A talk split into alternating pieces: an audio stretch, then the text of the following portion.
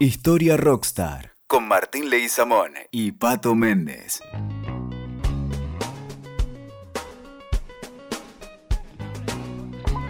Salgo a caminar por la calle un día cualquiera. Un día cualquiera puede ser mucho más. Ciudad de brujas y de asfalto.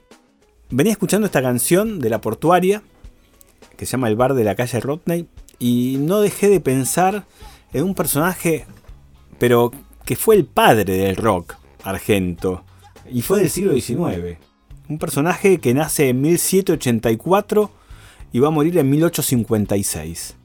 Para mí es, ¿cómo podría decirle? Es el rock de la gloria. El señor se llamaba Vicente López y Planes.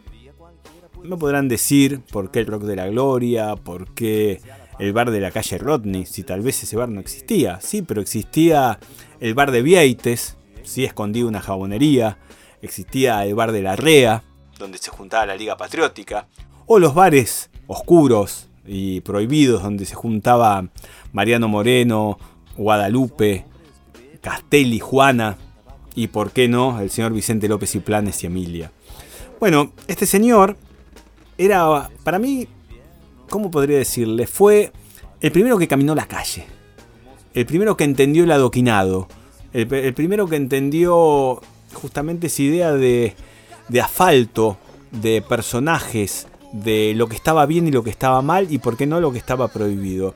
Fue un urbano, juriconsulto, porteño, poeta, un letrista, ¿no? Él salía a caminar, ¿sí? Él encontraba lo que estaba pasando. ¿Y qué decían las paredes de lo que estaba pasando? La libertad, la revolución, el dejar de ser un hereje nativo en tierras del Río de la Plata, como nos llamaban los, los españoles, ¿no? como nos llamaban aquellos que habían conquistado, los hombres del virrey Cisneros. Y él justamente en esa idea de libertad empezó a escribir grafitis en las paredes. Su primer graffiti fue publicado, se podría decir, en el diario que tenía Manuel Belgrano, otro hombre de la libertad, otro rockstar al cual nos hemos referido. Y ese fanzine o ese diario se llamaba El Correo Comercial. Belgrano le dio lugar a este hombre de rock, le dio lugar a Vicente López y Planes, a poder plasmar sus ideas urbanas como editorial. ¿no? Y justamente ahí hablaba de, de esos bares, de ese salir a caminar y encontrar justamente alas de libertad, alas de revolución, sin sabores, ¿no? planteados por esta conquista española de manos de Fernando VII. Fernando VII no entendería nunca el rock del país, no entendería nunca una mariposa Pontiac, porque no supo caminar por, por las calles porteñas. Vicente López y Planes estuvo en la primera invasión inglesa, peleó contra los ingleses, armó un batallón urbano, una milicia urbana para poder lograr lo que sería más tarde el Cabildo Abierto. Y justamente seguimos con la portuaria, porque él en sus crónicas, en el diario de Belgrano, en su primer fanzine, decía, estamos peleando en las calles, estamos encontrando en los adoquines sangres patrióticas y sangres británicas, y somos como animales en celo, somos como una jungla. Vemos que hay una relación atemporal entre lo que es la portuaria, que era una milicia de ese momento también, y lo que eran las milicias urbanas a las cuales Vicente López y Planes comandaba. Animales en celo que buscan la revolución. Nadie asume cuál es el grito. Barrita Tantor, dice en un momento la canción de la portuaria. Acá barritaban otros hombres. Otros hombres con pelo largo también, que después harían una revolución de las trenzas, que fueron los patricios. Entonces es interesante ver cómo él se sentaba en un bar cualquiera a ver lo que pasaba. Y tenemos tres palabras claves.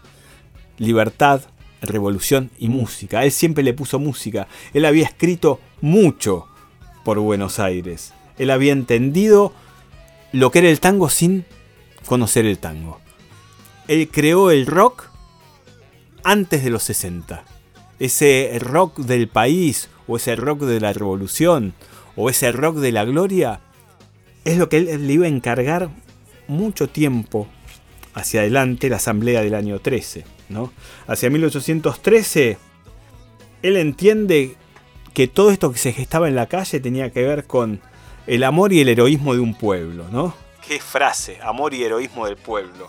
Él tenía que ver que las banderas eran para ser escritas. Él decía, escribamos en los renglones de nuestra bandera. ¿Cuántas veces vimos en las canchas banderas escritas en sus renglones, no? Román Volvé, perdón Bilardo, eh, Diego te queremos, gracias, gracias Leo.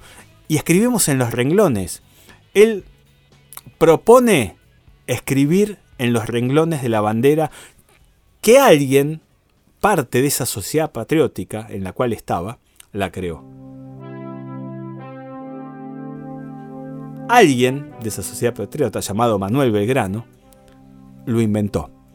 Manuel Belgrano, Castelli, Moreno, Dorrego, Larrea y Vicente López y Planes formaban la Sociedad Patriótica. Esa sociedad que también te gustaba buenos licores y vinos en los bares. Veían lo que pasaba. Entendía que ese rock que estaban haciendo ellos era la revolución. Era lo que iba a ser un país que más adelante se llamara Argentina. Podemos decir que era tierra argenta en ese momento, que en las paredes se escribían, lo dijimos una vez, Mariano Moreno le escribía a su chica en la pared y Spinetta lo inmortalizó diciendo no me escribas la pared, solamente escribime la piel, ¿no? Por ejemplo, quiero estar entre tu piel. Pero bueno, justamente ese amor y ese heroísmo del pueblo tiene que ver con esas letras que Vicente López y Planes va a escribir. Como dijimos antes, la Asamblea del año 13 le da el honor de escribir el himno nacional argentino. La, primera canción de rock la primera que tuvimos. Se anticipó a Charlie, se anticipó a Papo, se anticipó a Calamaro y se anticipó a Spinetta. Era Vicente López y Planes, aquel que escribió en una pared, sean eternos los laureles, ¿sí? Coronados de gloria vivamos, por ejemplo. Si nosotros nos ponemos a jugar, ¿no? Con, con ese momento, con ese himno, con esas letras, pues él escribe las letras del himno, ¿no? El momento del país, dónde lo va a estrenar, dónde lo va a presentar. El primer lugar donde lo presenta es en la casa de Mariquita Sánchez de Thompson. Él lo presenta y es muy interesante jugar con la ciudad. Venimos jugando con la ciudad siempre. Eh, el lugar donde estaba la casa de Mariquita Sánchez de Thompson se llamaba Empedrado o Adoquinado 98. ¿sí? Hoy es Florida 98 jugamos con el tiempo. Si podemos pasar por Florida 98, podemos ver los fantasmas de ese himno, de ese rock perdido. Y estaría bueno grafitar un rock perdido y algunos lo entenderíamos. Ahí lo presentó con Blas Parera que hizo la música. Eh, era una dupla que no se mezclaba sola, diría el indio, porque escribieron varias canciones sobre lo que fue el futuro de esta historia. El himno tiene dos momentos claves. Uno es antes de cruzar la cordillera de los Andes, San Martín piensa si todo lo que está por suceder va a tener un futuro digno. Tengo tiempo para saber si lo que pienso concluye en algo, decía Spinetta en Bajan, ¿no? Y San Martín toma un poco esa idea y Spinetta la, la hace himno. Con el himno nacional argentino pasó lo mismo.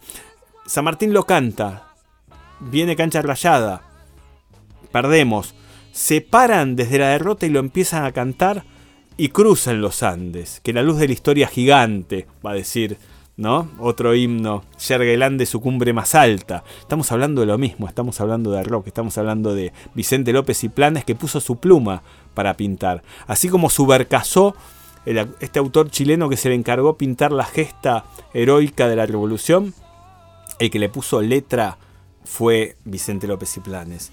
Vicente López y Planes vuelve, después de, varios recorridos, de varias giras presentando su himno, y termina viviendo en Buenos Aires, ¿no? Ese, esa idea de Buenos Aires que él lo lleva, lo lleva también a Art, a Roberto Art, a hablar de Vicente López y Planes. Roberto Art dice que una de las costumbres de los argentinos es sentarse a lacranear en un bar, que era el mejor deporte de los argentinos. A lacranear era mirar y ver qué pasa o salir a caminar un día cualquiera. Vemos como Art, la portuaria y el mismo Vicente López y Planes entienden lo que es Buenos Aires. Hablamos de revolución, hablamos de libertad, hablamos de nuevos peinados nuevos, diría Charlie. Charlie que ejecuta el himno nacional como si fuese la mejor canción de rock. Y entendemos cómo este hombre, luego de ver cómo sus amigos fueron muriendo, muere Belgrano pobre, Larrea también, Moreno muere, en el mar, Castelli muere de un cáncer en la lengua y se la arranca, y ve que todo es un tango, todo es una canción, y él dice, las letras de Buenos Aires van a tener un destino trágico. Parece Gardel el que habla, parece Mansi el que habla, está hablando Vicente López y Planes. Él se va a Montevideo y va a morir ahí. Cuando se, forma el Estado Nacional que empieza a repatriar todo ese imaginario social argentino y suena el himno de Charlie, llega al puerto de Buenos Aires, el ataúd, y 80 carruajes negros lo trasladan a Recoleta. Podemos pensar en los carruajes que trasladaron a Gardel, los carruajes que trasladaron a Perón, los carruajes que trasladaron a San Martín. Vemos cómo este, esta historia se funde en un rock urbano, en un rock porteño, donde si caminamos por la calle Humboldt vamos a encontrar una pintada en grafiti verde que dice sean eternos los laureles.